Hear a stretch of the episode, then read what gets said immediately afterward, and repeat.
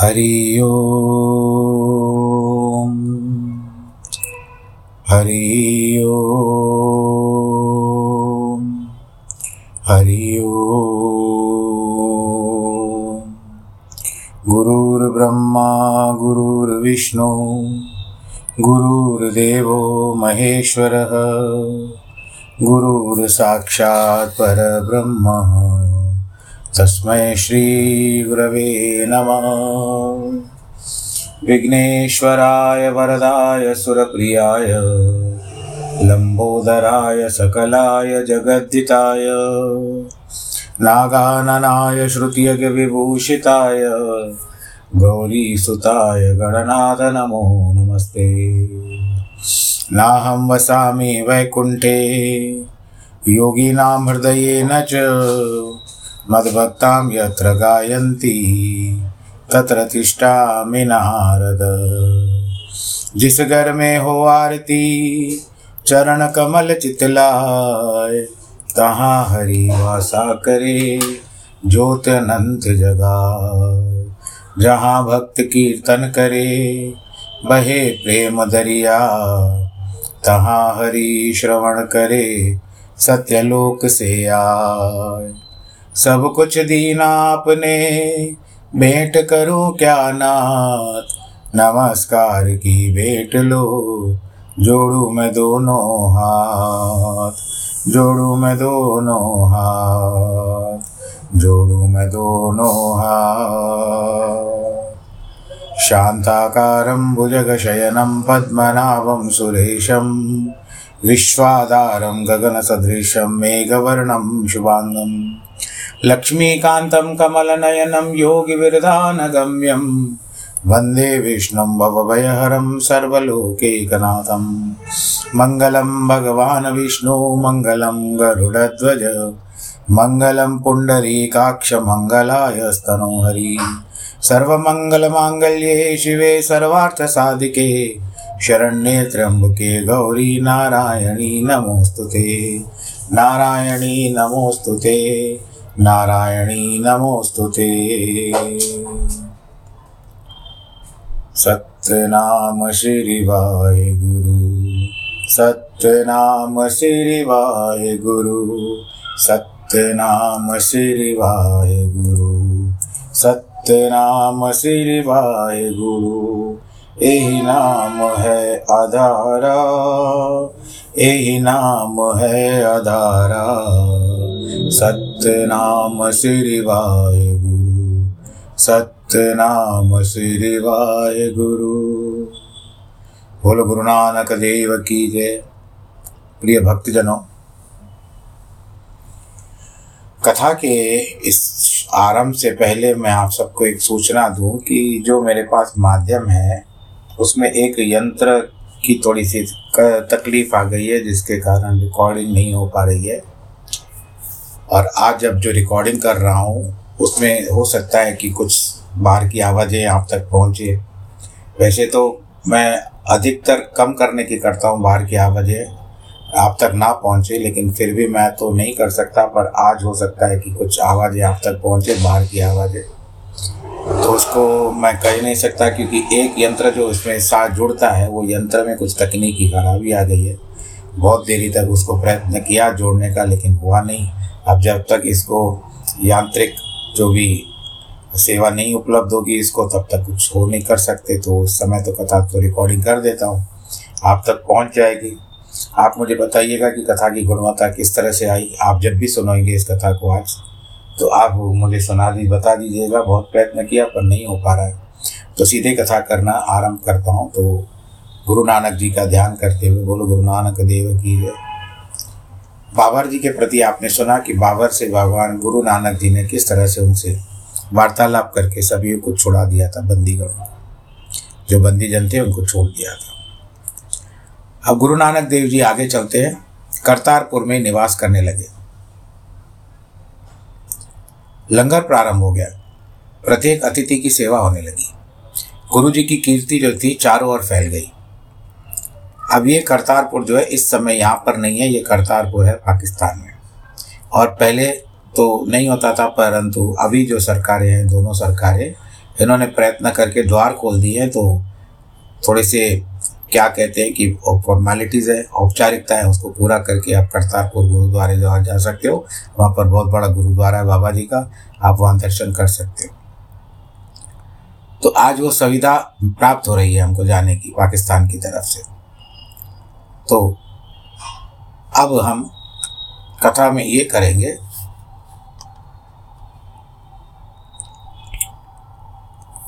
बाबा जी की कीर्ति चारों ओर फैल गई। एक दिन एक पुरुष गुरु जी के पास आकर के कहने लगा, प्यारे सतगुरु मैं एक अत्यंत ही निर्धन आप, आपकी जाति का भेदी हूँ। मेरे सिवा एक लड़के के और कोई नहीं है। अब मेरी कन्या का विवाह है। आप मेरी सहायता करें, क्योंकि आप हमारी कुल में एक महापुरुष है। सभी कुछ करने में सामर्थ्य आप में सुनी जाती है। आप मेरा यह मन महान कार्य सिद्ध करो। गुरु जी दयालु थे। कहने लगे ब्राता जिस वस्तु की तुमको आवश्यकता है, वह हमें बताओ। उसने सभी चीज़ लिखकर गुरु जी को दे दी।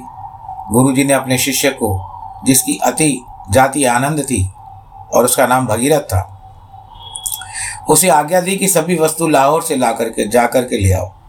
इतना ध्यान रहे कि लाहौर में केवल एक ही रात्रि रहना। अगर दूसरी रात राहो लाहौर में रहेगा तो रहोगे ना तो तुम्हारा सारा काम बिगड़ जाएगा। भागीरथ के मन में भय हो गया। वह भागता हुआ लाहौर जा पहुँचा। वहाँ एक बनिए की दुकान थी। उसे जाकर बारी भागीरथ ने कहा, भाई यह वस्तु हमें शीघ्र दे दो, क्योंकि मैंने लाहौर में नहीं रहना, कहीं बाहर ही विश्राम करूँगा। उस बड़ी ने कहा, भाई, और वस्तु तो मिल जाएगी। किंतु इतनी जल्दी चूड़ा नहीं बन सकता। उस बढ़िया ने कहा, यदि एक रात को तू चूड़ा बना सकता, बन सकता है। भागीरथ ने कहा, यदि मैं एक रात और रहूँ तो मेरा जन्म बिगड़ जाएगा। इसीलिए आज ही मैंने लौटना है। बढ़िया ने कहा, भाई, ये किसी का स्वामी सख्त होता है तो नाराज़ होता है। परंतु तो तुम तो कहते कि तेरा तो जन्म बिगड़ रहा है। ये अजीब बात है। कलयुग में ऐसा कौन है कि जिसकी आज्ञा न मानने से तेरा जन्म बिगड़ जाए? तब भगीरथ ने कहा, मित्र, मेरा सतगुरु ऐसा ही है। तब बढ़िया ने कहा, तब तो मैं भी तुम्हारे साथ चल करके तुम्हारे गुरु का दर्शन करूँगा। एक चूड़ा रंगा हुआ है, यदि तुम्हारा गुरु सत्य में महापुरुष होगा तो मैं भी उसे अपना गुरु धारण कर लूँगा। यदि मेरा मन उसको मान लेगा तो मैं मूल्य को नहीं लूँगा। यदि मन न माना तो फिर मैं सभी मूल्य ले लूँगा। वे दोनों चलते चलते करतारपुर आ गए। तब गुरु जी के चरणों में नमस्कार किया। जब बणिए ने गुरु जी के दर्शन किए तो उसके हृदय के कपाट खुल गए। गुरु जी के दर्शनों ने बाणिए की, बाणिया यानी बनिया जो होता है, निहाल कर दिया। तब वह बनिया तीन वर्ष तक गुरु जी की सेवा में लगा रहा। बाणी कंठ की और कुछ पुस्तकें लिखवा कर अपने साथ ले गया। फिर एक दिन बनिए ने सौदागर की, उस नगर में गया, जहाँ राजा शिव नाम राजा रहता था। उसका राज होता था। वो बढ़िया दिन को तो माल बेच देता रात्रि में कीर्तन करता तथा प्रहर रात्रि में श्रैत स्नान करता और जप जी का पाठ करता। वह उस दिन की उसकी दैनिक क्रिया थी। अर्थात उसकी दिन चर्चा गुरु जी की आज्ञा के अनुसार ही होती थी। गुरु जी ने आज्ञा थी कि जो सिख रहत, बहत में पूर्ण हो, वह सिख इसी वक्त जीवन में मुक्त हो जाता है। और जब वह मृत्यु को पाता है तो उसकी सदगति होती है। इस प्रकार वह बढ़िया प्रत्येक कोण से गुरु मर्यादा के अनुसार चलता था। मन मत करने वाले लोग सूर्य चढ़े जब स्नान करते और एकादशी पूर्णमाशी मंगल व्रत आदि रखते, तब उसका काम दिखा, दिखावे के होते पर यह बढ़िया उन सबसे उदास रहता था। इन आडंबरों की ओर उसका झुकाव नहीं था। क्योंकि गुरु की ही महाराज पाखंडवादी के विरोधी थे और धर्म मर्यादा के कारण संसार के प्रकट हुए थे, अतः वे एक पाखंडी बनिए को भ्रष्ट करने लगे, कहने लगे। एक दिन कुछ शरारती पुरुषों ने, राजा शिवनाथ को कहा, हे राजन, यह बढ़िया हिंदू होकर भी धर्म मर्यादा के उलट जाता है। इसने कभी व्रत आदि शुभ कर्म नहीं किए। राजा ने बनिए को अपने दरबार में बुला लिया। तब बनिए ने राजा को यथोचित सत्कार किया। राजा ने पूछा है सेठ तू हिंदू होकर व्रत नियम आदि को शास्त्र मर्यादा है? उसे पूर्ण क्यों नहीं करता? बनिए ने उत्तर दिया कि, हे राजन जिस वस्तु की प्राप्ति के लिए व्रत आदि क्रिया की जाती है वह वस्तु तो मैंने प्राप्त कर ली है। अब मुझे इस व्रत आदि के नियमों की आवश्यकता नहीं है।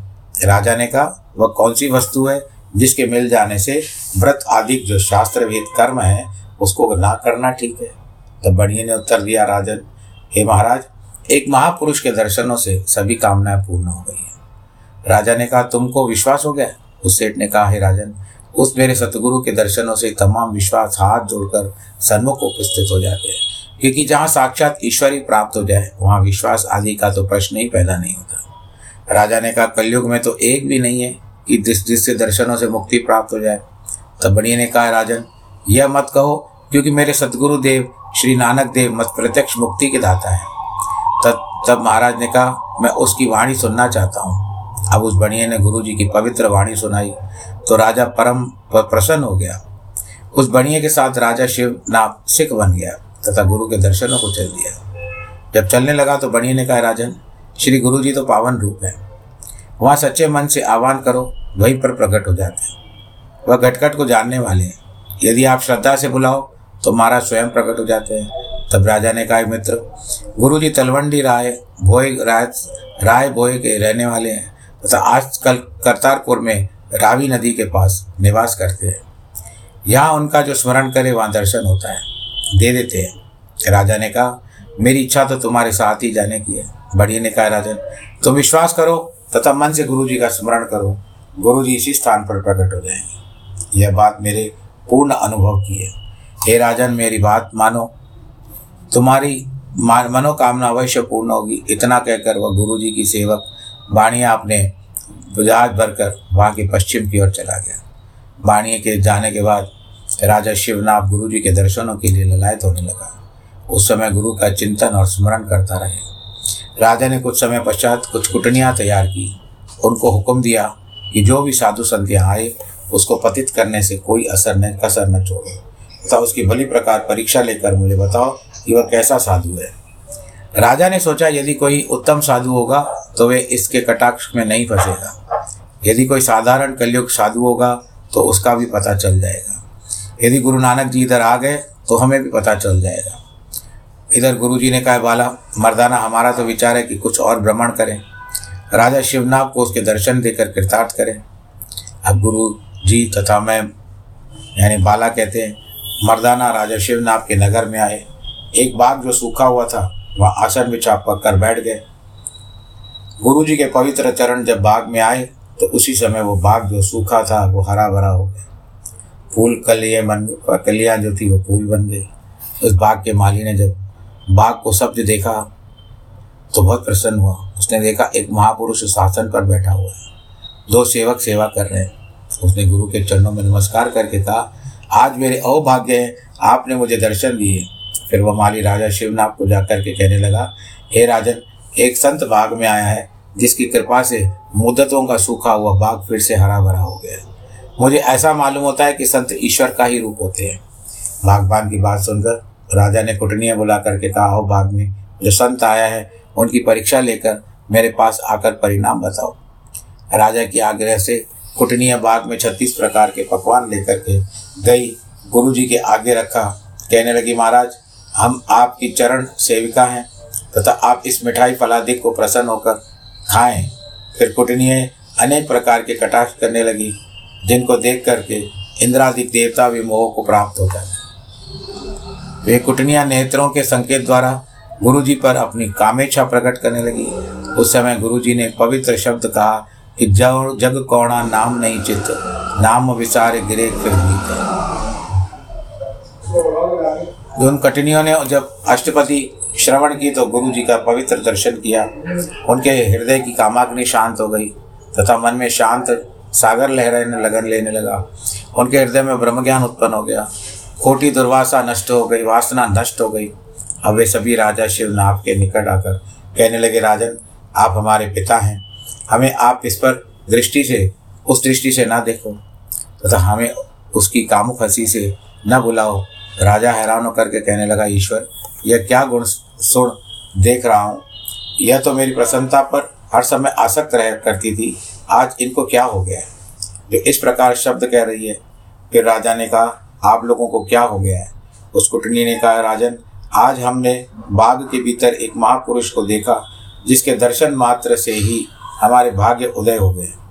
तथा मन में पवित्रता की गंगा बह रही है। तमाम तृष्णा मिट गई है। तथा हम नर्क से बच गई हैं। परम संतोष हमें अनायास ही मिल गया है। यह बात सुन करके शिवनाथ भी उसी समय बाग की ओर चला गया। राजा शिवनाभ ने देखा तो देख करके कि एक संत जिसके मुख पर अलौकिक ज्योति है, बैठा है, फिर राजा परीक्षा के लिए पीठ देकर खड़ा हो गया। तब गुरु जी ने भी दो दिन खड़े रहे। गुरु जी भी दो दिन खड़े ही रहे। तब राजा भी गुरु जी के पीछे अच्युत रूप से खड़ा रहा।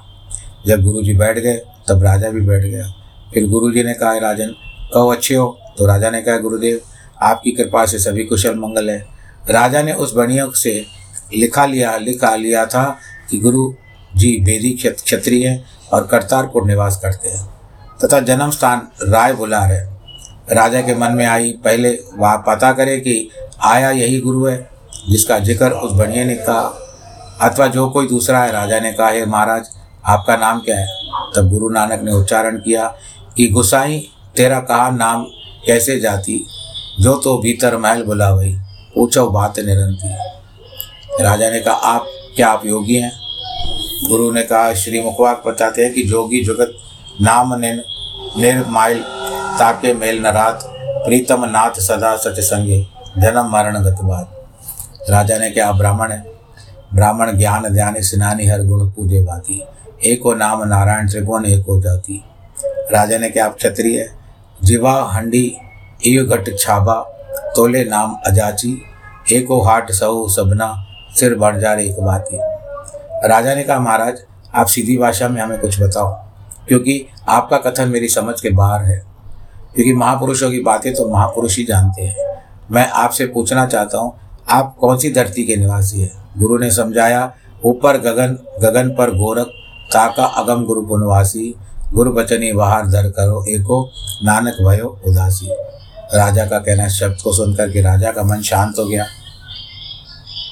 तब राजा नाम, नाग गुरु की तीन प्रदक्षिणा करके चरणों में गिर पड़ा। फिर राजा ने प्रार्थना की, आप दयालु तथा तो ईश्वर स्वरूप हैं। आप मुझे दास की कुटियों को, कुटिया को पवित्र करने चलो। तब इस प्रकार की कृपा है। गुरु जी ने कहा, राजन, एक धर्मशाला का निर्माण करो। तब हम आपके ग्रह में आएँगे। तब राजा ने थोड़े दिनों में धर्म धर्मशाला बनवा दी। फिर राजा गुरु को लेने के लिए वहाँ बाग में गए। तब क्या देखा? गुरु जी महाराज वहाँ नहीं थे। राजा को तब गुरु जी के वियोग में मूर्छा आ गई। तब लोगों ने देखा, गुरु जी नवीन धर्मशाला में विराजमान थे। जब राजा ने सुना तो तत्काल भागकर धर्मशाला में आया। गुरु के चरणों में नमस्कार किया। राजा की श्रद्धा और भक्ति देखकर प्रसन्न होकर के पंद्रह विक्रमी में एक चारपाई प्रदान की राजा को बहुत प्रसन्नता हुई। उस समय संगल द्वीप के साथ राजा राज करते थे। गुरु जी की कृपा से तमाम संगल द्वीप में राजा शिव की एक ही राजा सर्वोपरि माना गया।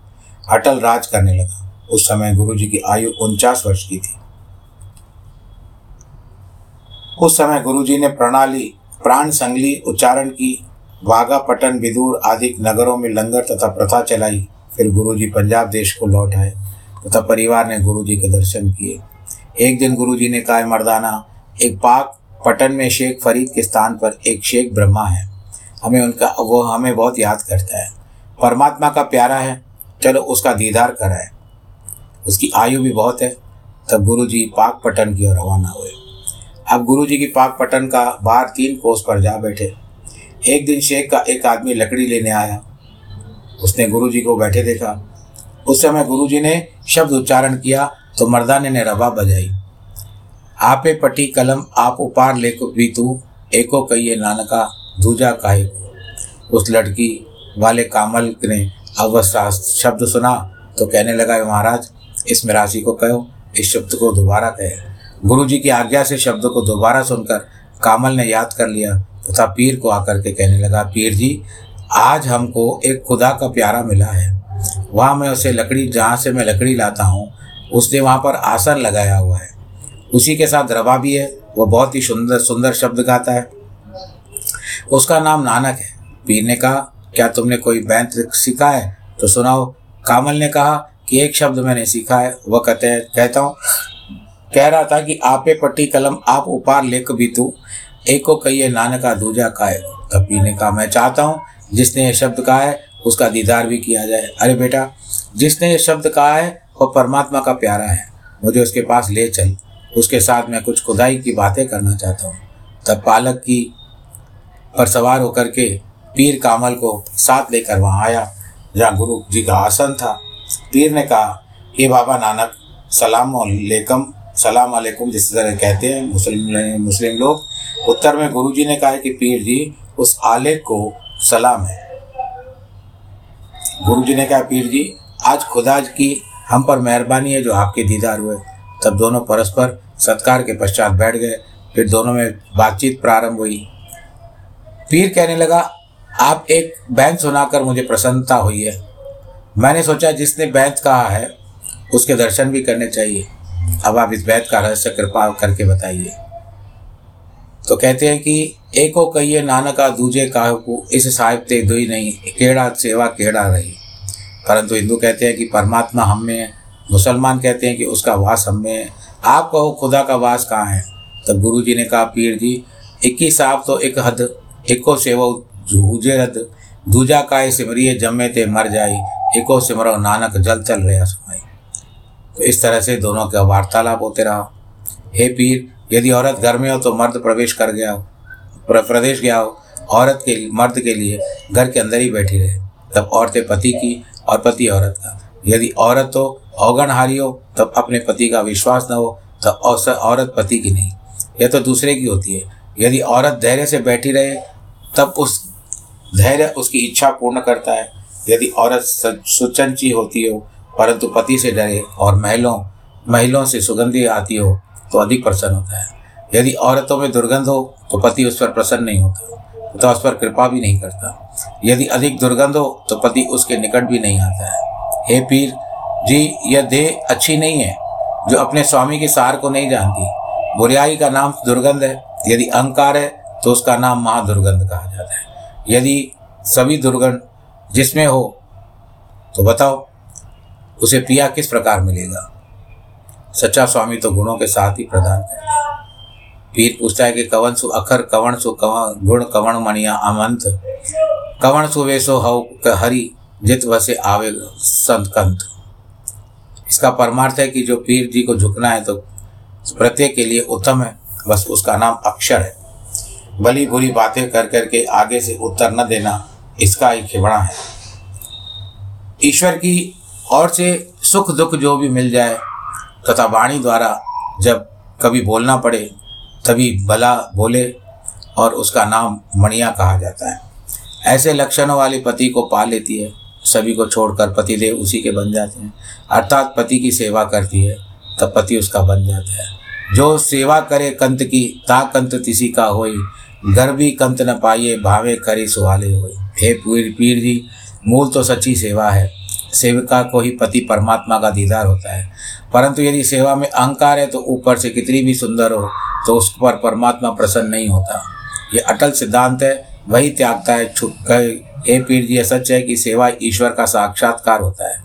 यह सुनकर शेख ब्रह्मा जी के चरणों, शेख जोता ब्रह्मा गुरु जी के चरणों में गिर गया और कहने लगा, धन्य हो गुरु। नानक, आप धन्य हैं। आपकी कृपा से हमें इलाही ज्ञान की प्राप्ति हो गई। आज हमने जीवन लाभ प्राप्त किया है। आज खुदा का दीदार हुआ है। गुरु जी ने कहा, पीर जी, जैसे रूप और काम में प्रीति है, तथा लोभ में धन की प्रीति है, उसी प्रकार जो ईश्वर के प्रस्त इंसान है, उसकी प्रीति परमार्थ की बातों में होती है। जैसे भूखे को जो भोजन प्रिय है, निद्रा के समय पलंग पर बिछा वस्त्र अच्छा लगता है, उसी प्रकार उसको भक्तों को उसकी बातें अच्छी भली लगती है। बातें उनकी अच्छी नहीं लगती। ईश्वर की चर्चा में सिवाय खामोश रहना बहुत अच्छा है। तब पीर जी ने कहा, गुरुदेव, आप कृपया एक काती प्रदान करो। जिसने हलाल किया हुआ हराम ना हो जाए, तब गुरु नानक देव ने एक शब्द उच्चारण किया कि सच काती, सच सब सार धाड़त गाढ़त जिसकी अपर अपर। हे शेख जी खून के स्थान पर जिसके लोभ है, जब तक लोभ है, तब तक हराम है। जब इस बात में लोभ निकल जाएगा, तब यह हलाल हो जाता है। फिर प्रसन्न होकर शेख ने कहा, गुरु नानक देव जी, इस समय परमात्मा की अपार कृपा से मिला है। यदि अब शंकाओं का समाधान न हुआ तो हम और कहाँ जाएँगे? इसीलिए मैं एक बात और पूछना चाहता हूँ। गुरु जी ने कहा, जो कुछ आप पूछना चाहो, उसे भली प्रकार पूछिए। हमारी ओर से उत्तर दिया जाएगा। तब शेख ने कहा, गुरु जी, ये माया तो छल और जीव की लोभी है। इस माया को किस प्रकार से छला जाए? तब उत्तर में गुरु ने कहा कि अचल छलाई न छले ना घटा गाव कटारा कर सके। माया किसी से छली नहीं जाती है, क्योंकि जीव मन से माया निकल ही नहीं पाती है। यह मनुष्य लोभी है, भली समझ कर सकता है। शेख ने कहा, बगैर तेल के दिया किस प्रकार जलेगा? कहते हैं शेख जी, संयम करने से सत्य का दीपक जलता है। तब साहब को मिलता है शेख ने गुरुवर, आपको जो बातें कर रहे हैं ऐसे प्रतीत होता है कि आप नहीं नहीं, आप तो आपके स्थान पर कोई खुदा बोल रहा है। तो आज की कथा को मैं प्रसंग को यहाँ पर रोकता हूँ। डिस्टर्बेंस बहुत है। और तो बस आप कथा को आनंद के साथ सुनिएगा, क्योंकि वो यंत्र थोड़ा सा तकलीफ़ दे रहा है, जिससे आवाज़ें कम हो जाती है। अब सो सब बात आवाज़ें आ गई होगी, फिर भी मैं प्रयत्न करूँगा आप तक पहुँचने तक इसको जितना साफ़ हो सकेगा। बाहर की आवाज़ है। जितनी मैं तो प्रयत्न करूँगा, लेकिन मैं उसको कर नहीं सकता। पर आप मुझे अपना अपडेट करना कि आप तक आवाज़ आई या नहीं आई, और तो फिर उसको और प्रयत्न करें। बाकी सब ठीक। आपको जिनके जन्मदिन और वैवाहिक वर्ष वैवाहिक वर्षगांठ है, उनको ढेर सारी बधाई। नमो नारायण।